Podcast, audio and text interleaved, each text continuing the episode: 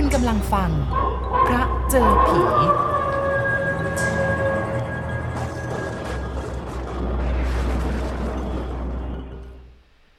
ผมบวชเป็นสามเณรอยู่ที่วัดนั้นยังไม่ทันได้เข้าพรรษา แต่ก็เหลือเวลาอีกไม่ถึงเดือนแล้ว ตอนนั้นมีสามเณรจากวัดในเมืองมาเที่ยวที่วัดผมอยู่สามเณรเหล่านั้นมาจากวัดเจ้าคณะอำเภอ ซึ่งเป็นเจ้าคณะอำเภอรูปเดียวกับที่เป็นพระอุปชาบวชผมนั่นแหละเ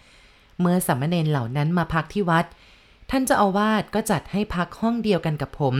ท่านคงจะเห็นว่าเป็นสามเณรเหมือนกัน พักด้วยกันจะได้พูดคุยแลกเปลี่ยนทัศนคติกันบ้าง ผมต้องรับสามเณรเหล่านั้นด้วยความยินดีปรีดา ถึงกับยกเตียงให้พวกเขานอน ส่วนตัวเองลงมานอนข้างล่างสามเณรเหล่านั้นอายุไล่เลี่ยกับผมคือประมาณ 14-15 ปี แต่ในทางศาสนาเขาจัดระบบอาวุโสกันตามลำดับพรรษาที่วัด สามเณรก็จัดลำดับกัน ใครบวชก่อนบวชหลังสามเณรเหล่านั้นแม้จะมีอายุไล่เลี่ยกัน แต่บางรูปบวชมาแล้ว3ปี มีความรู้นักธรรมเอกนักธรรมโท ในขณะที่ผมเพิ่งจะบวชได้10วันกว่าๆซึ่งแน่นอนผมต้องอาวุโสน้อยกว่าพวกเขา และจากการที่ได้พักห้องพักเดียวกันสามเณรรูปหนึ่งก็ได้เล่าให้ฟังว่า วัดที่พวกเขาอยู่นั้นเป็นสำนักเรียนมีพระภิกษุจำพรรษาอยู่ร่วมกว่า 400 รูป ซึ่งส่วนใหญ่เป็นพระที่เป็นนักเรียน ผมได้ยินเช่นนั้นก็รู้สึกตื่นเต้น และเกิดความอยากรู้อยากเห็นขึ้นมาทันที เพราะปกติวัดชนบทที่ผมเคยเห็น มีพระภิกษุสามเณรไม่เกิน 10 รูป จะมากหน่อยก็ช่วงเข้าพรรษา แต่ก็ไม่เคยมีมากถึงเป็นร้อยร้อยรูป ตอนนั้นผมคิดตามประษาเด็กว่าการได้อยู่ร่วมกันมากมายขนาดนั้น ก็คงจะสนุกสนานน่าดู พอดีสามเณรรูปหนึ่งเอ่ยปากชวนให้ไปอยู่ที่วัดนั้น เพื่อเรียนต่ออย่างพวกเขา ผมก็บังเกิดความเห็นดีเห็นงามขึ้นมาทันที ซึ่งส่วนหนึ่งเป็นเพราะว่าอยากจะเรียนต่อเป็นทุนเดิมอยู่แล้ว แต่ไม่มีโอกาส อีกส่วนหนึ่งก็เกิดความอยากรู้อยากเห็น ว่าการที่พระภิกษุสามเณรอยู่ร่วมกันเป็นร้อยร้อยๆรูปนั้น มีความเป็นอยู่อย่างไร ความตั้งใจเดิมที่ว่าบวชเพียงพรรษาเดียว แล้วจะลาสิกขาออกไปครองเพศคารวาสอย่างชาวบ้านทั่วไป ก็ถูกเปลี่ยนแปลงมาเป็นว่าจะขอบวชต่ออีกสักระยะ และถ้าเรียนหนังสืออยู่ต่อได้ก็จะเรียนต่อไปเรื่อยๆ ผมเก็บความคิดนั้นไว้เพียงคืนเดียว รุ่งเช้าก็ไปปรึกษาหลวงตาเจ้าอาวาสเออ เป็นความคิดที่ดีทีเดียวเน้นถ้าเน้นตั้งใจเรียนต่อจริง ๆ หลวงตาก็จะนำไปฝากท่านเจ้าคณะอำเภอให้ แต่ถ้าจะไปก็ต้องรีบไป เพราะเนี่ยจวนจะเข้าพรรษาแล้ว หลวงตาสนับสนุนเต็มที่ และก่อนที่จะสรุปเรื่องท่านยังถามย้ำอีกครั้งเพื่อความแน่ใจ เมื่อผมยืนยันท่านก็สั่งให้คนไปตามโยมแม่มา แล้วปรึกษากันถึงเรื่องที่จะส่งผมไปเรียนที่วัดในเมือง โยมแม่ไม่คัดค้านซ้ำยังสนับสนุนเต็มที่ ท่านเจ้าอาวาสก็สั่งให้ไปเตรียมข้าวของ และกำหนดวันที่จะนำผมไปฝากท่านเจ้าคณะอำเภออย่างเป็นทางการ หลังจากนั้นสองวันหลวงตาก็พาผมไปที่วัดเจ้าคณะอำเภอ เมื่อเราไปถึงเจ้าคณะอำเภอกำลังประกอบพิธีบวชนาคหมู่อยู่ คือบวชพวกที่จะเป็นสัมมเนนเพื่ออยู่ศึกษาธรรมะที่นั่นจำนวน 50 รูป และวันนั้นหลวงตาได้พบกับพระผู้ใหญ่จากต่างอำเภอรูปหนึ่ง ซึ่งก็นำสัมมเนนรูปหนึ่งมาฝากเรียนหนังสือที่นั่นเหมือนกัน พอประกอบพิธีบรรพชาหมู่เสร็จ หลวงตาก็พาผม พร้อมกับพระผู้ใหญ่รูปนั้น และสัมมเนนของท่านเข้าไปหา พร้อมบอกจุดประสงค์ ท่านเจ้าคณะอำเภอก็ยินดีรับพวกเราไว้ในปกครอง และก็นับว่าโชคดีของพวกเราที่มีกุฏิว่างอยู่หลังหนึ่งพอดี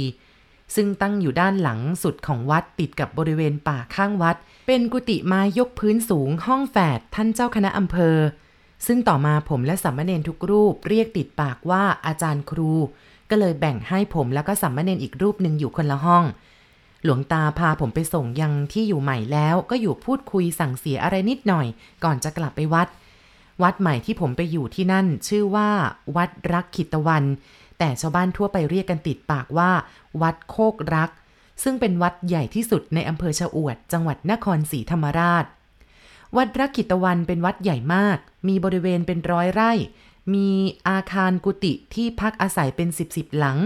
และตอนนั้นมีพระภิกษุสามเณรอยู่จำพรรษาประมาณ 400 รูป ซึ่งส่วนใหญ่เป็นพระนักเรียน แต่พระที่บวชเพื่อเข้าพรรษาตามประเพณีก็มีบ้าง ที่วัดรักขิตวันตอนนั้นมีสามเณรที่มาจากหมู่บ้านเดียวกันกับผมหลายรูป ครั้นตกเย็นเมื่อสามเณรจากถิ่นเดียวกันกับผม รู้ว่ามีสมาชิกใหม่ ซึ่งเป็นคนบ้านเดียวกันกับพวกเขา จึงพากันมาเยี่ยม และการมาเยี่ยมของพวกเขาก็มีเรื่องราวต่างๆ ของวัดนี้ มาเล่าให้ผมฟังมากมาย รวมทั้งเรื่องกุฏิหลังนั้นด้วยสามเณรรุ่นพี่รูปหนึ่งเล่าให้ฟังว่าที่กุฏิหลังนั้นผีเฮี้ยนมาก หลอกสามเณรหลายรูปแล้ว จนกระทั่งไม่มีใครกล้าอยู่ จึงถูกปล่อยให้ว่างเรื่อยมา พอได้ทราบดังนั้นผมเริ่มฉุกคิดขึ้นมาทันทีว่า ตัวเองได้ทำกรรมทำบุญอะไรไว้ ตั้งแต่พอเริ่มเข้าวัดจึงได้พัวพันกับเรื่องผีสางเรื่อยมา และครั้นได้ทราบเรื่องนั้นก็เริ่มรู้สึกว่า สถานที่นั้นไม่ค่อยปลอดภัยนัก จะไปขอให้ท่านเจ้าคณะอำเภอเปลี่ยนที่อยู่ใหม่ก็ไม่กล้า เพราะตอนนั้นยังไม่สนิทสนมกับท่านดีพอ และการที่จะไปขออาศัยอยู่กับสัมมเนรรูปอื่น ก็ยังไม่สนิทสนมกับใคร เพื่อนสัมมเนรที่มาพร้อมกันก็มีความรู้สึกไม่ต่างกันเลย เรานั่งปรับทุกข์กันอยู่ครู่ใหญ่ก็ตกลงกันได้ว่าจะย้ายมาอยู่รวมกันในห้องเดียว อีกห้องหนึ่งก็ปล่อยให้ว่างต่อไป เมื่อตกลงเรื่องเปลี่ยนที่อยู่ได้แล้ว ผมและสัมมเนรรูปนั้นก็ไปเรียนท่านเจ้าคณะอำเภอให้ทราบ ท่านก็ไม่ว่าอะไร เพียงพูดกับพวกเราว่า ก็ดีเหมือนกันจะได้ไม่เหงา แต่ว่าอย่าลืมซะละ่ะ พวกเธอมาอยู่ที่นี่เพื่อมาเรียนหนังสือ เพราะฉะนั้นเมื่ออยู่ด้วยกันก็อย่าเล่นกันให้มากนัก ดูหนังสือหนังหาให้มันมากหน่อย ผมกับสัมมเนนกบอยู่ที่กุฏินั้นเพียงไม่ถึงสัปดาห์ ก็มีคนมาอยู่กุฏิห้องติดกัน เขาเป็นนักบวชหรือนาคที่มาอยู่เพื่อเตรียมตัวบรรพชา นาคคนนั้นอายุประมาณ 24 ปี ท่าทางกลางๆ และมีนิสัยห่ามๆอย่างไรชอบกล เป็นคนค่อนข้างจะโอ้อวด อยากเด่นอยากดัง เมื่อตอนที่พ่อแม่มาฝากกับท่านเจ้าคณะอำเภอสัมมเนรรูปหนึ่งก็บอกว่า ที่ห้องนั้นเนี่ยมันมีผีเฮี้ยน และผีที่ว่านั้นเป็นผีผู้หญิงยังสาวซะด้วย หล่อนตายเพราะผูกคอตาย ญาติเอาศพมาฝังไว้ใต้กุฏิหลังนั้น แต่ต่อมาท่านเจ้าคณะอำเภอสั่งให้ขุดขึ้นมาเผาเป็นที่เรียบร้อยแล้ว นาคตัวนั้นกลับพูดว่า ดีสิ ผีสาวอยากเจอเหมือนกัน ถ้ามาหาตอนกลางคืนจะได้ปล้ำเอาเป็นเมียซะเลย ดูเอาเถอะครับ ความห่ามของแกจะปล้ำแม้กระทั่งผีอ๋อผมลืมบอกไปว่านาคคนนั้นชื่อหมู ผมเรียกแกว่าพี่หมู พี่หมูมาอยู่ห้องนั้นแล้ว พอมีใครมาพูดถึงเรื่องผีเฮี้ยน แกก็จะตอบอยู่อย่างนั้นทุกทีไป แกเข้าไปอยู่ห้องนั้นได้เพียงสามคืนก็เจอดี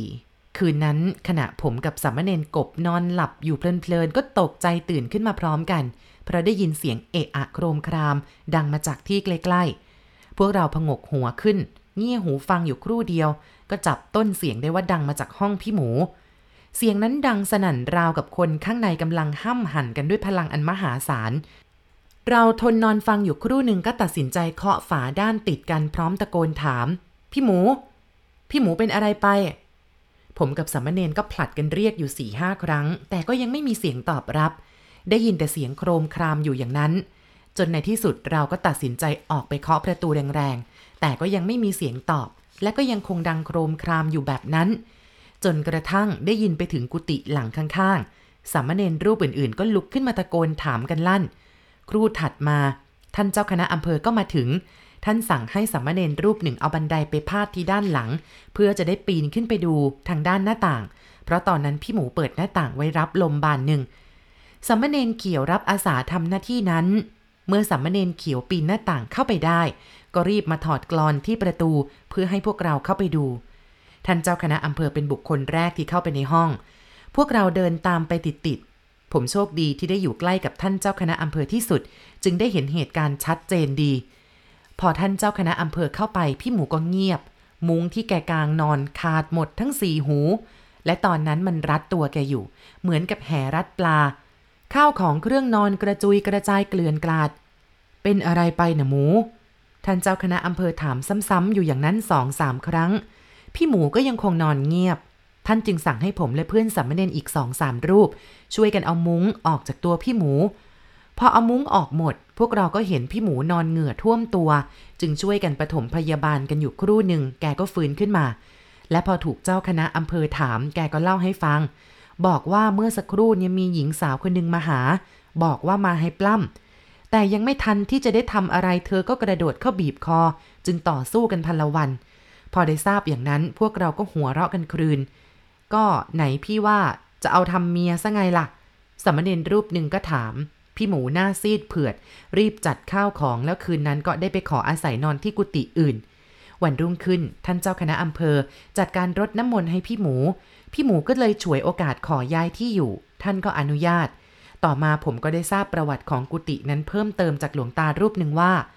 เมื่อก่อนที่ใกล้ๆวัด มีหญิงสาวคนหนึ่งหน้าตาสวยมาก หล่อนกำพร้าพ่อ อาศัยอยู่กับแม่เพียงลำพัง ต่อมาหล่อนได้เสียกับหนุ่มต่างถิ่น ชายหนุ่มคนนั้นไม่รับเลี้ยงดูทำให้หล่อนได้รับความอับอายขายหน้า กลับมาบ้านจึงผูกคอตายกับขื่อ แม่ของหล่อน ซึ่งตอนนั้นก็อายุมากแล้วก็จัดการนำมาฝังไว้ในวัด ซึ่งก็เป็นบริเวณใต้กุฏินั่นแหละ ต่อมาแม่ของหญิงสาวคนนั้นก็ตายลง แต่ก่อนตายแกสั่งไว้ว่า เมื่อแกสิ้นแล้วให้ยกบ้านหลังนั้นถวายวัดไป และสั่งให้ขุดศพลูกสาวของแกขึ้นมาจัดการเผา พร้อมกับศพแกยายเท่าคนนั้นไม่มีญาติที่ไหนเลย ท่านเจ้าคณะอำเภอจึงรับหน้าที่จัดการทำตามคำสั่งเสียของแก และเมื่อจัดการเรื่องศพของสองแม่ลูกแล้ว ท่านเจ้าคณะอำเภอก็สั่งให้ย้ายเรือนหลังที่ยายเท่าปวารณา ถวายไว้ก่อนตายมาทำกุฏิ ซึ่งจะโดยบังเอิญหรือจงใจก็มิอาจทราบได้ ที่มาสร้างลงบนที่ฝังศพของลูกสาวยายเท่าเข้าพอดี ผมบวชจำพรรษาอยู่ที่นั่นสองปี แต่ผีสาวคนนั้นไม่เคยมาปรากฏตัวหลอกหลอนก็นับว่าโชคดีไป ทั้งนี้อาจจะเป็นเพราะว่าผมไม่เคยไปท้าทาย หรือคิดจะลองดีกับแกก็อาจจะเป็นไปได้